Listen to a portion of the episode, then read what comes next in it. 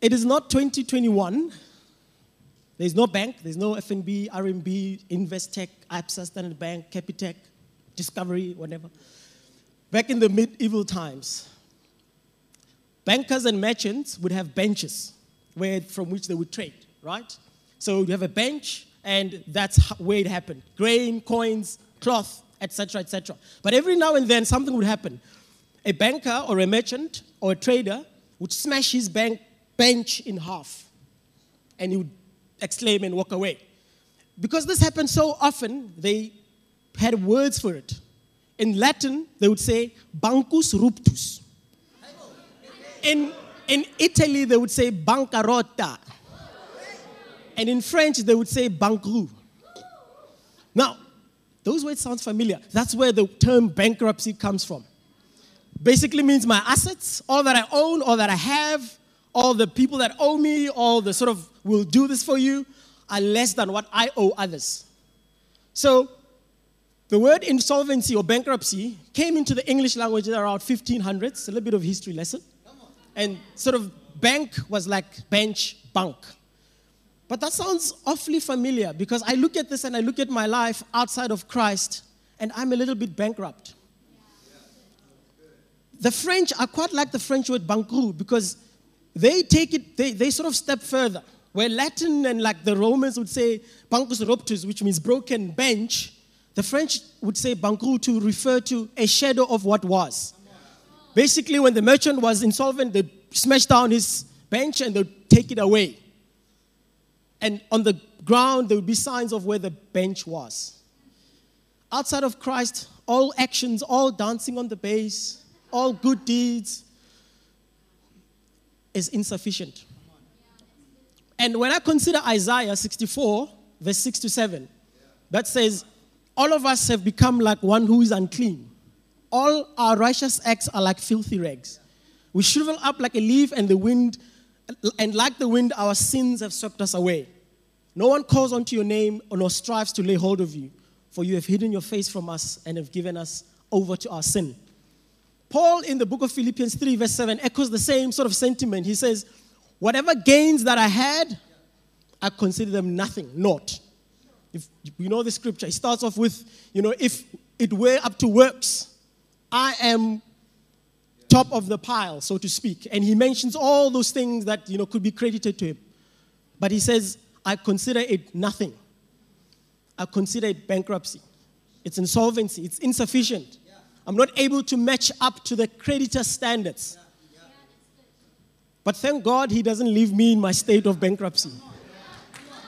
He doesn't leave me in my state of insolvency. Because when I read Colossians chapter 1, verse 15 to 21, I hear some words that are very familiar, words that I like. Words like he, Jesus now, is the image of the invisible God, the firstborn from among the dead, that he is the head of the body, the church, that in him God might reconcile to himself all things that were in heaven and on earth. That once me and you who were alienated from God, who were enemies from God, who were in debt, would be reconciled. And that if we continue in the faith, we will see our work fulfill and meet up to Him and give Him glory. So, this morning I want to talk about the sufficiency of the cross. That's my intro. Time left. Joking. We're already in it. We're already in it. the cross is sufficient to justify. That where I was an enemy, now I'm in God's good books. It is sufficient to sanctify, to turn the unclean and to make it clean. But for all those that think, you know, yeah, preacher's kid, being all, doing all good works, a good husband, good mom, good all of that, it is also sufficient to hold things together. Because in my natural goodness, things don't hold together. In my natural intellect, things don't hold together. My business won't hold together. My marriage won't hold together. My family won't hold together. My friendships won't hold together outside of Christ. We can have, I can have the best insight and the best knowledge ever, but it does not hold together outside of Christ. Back to the 1700s,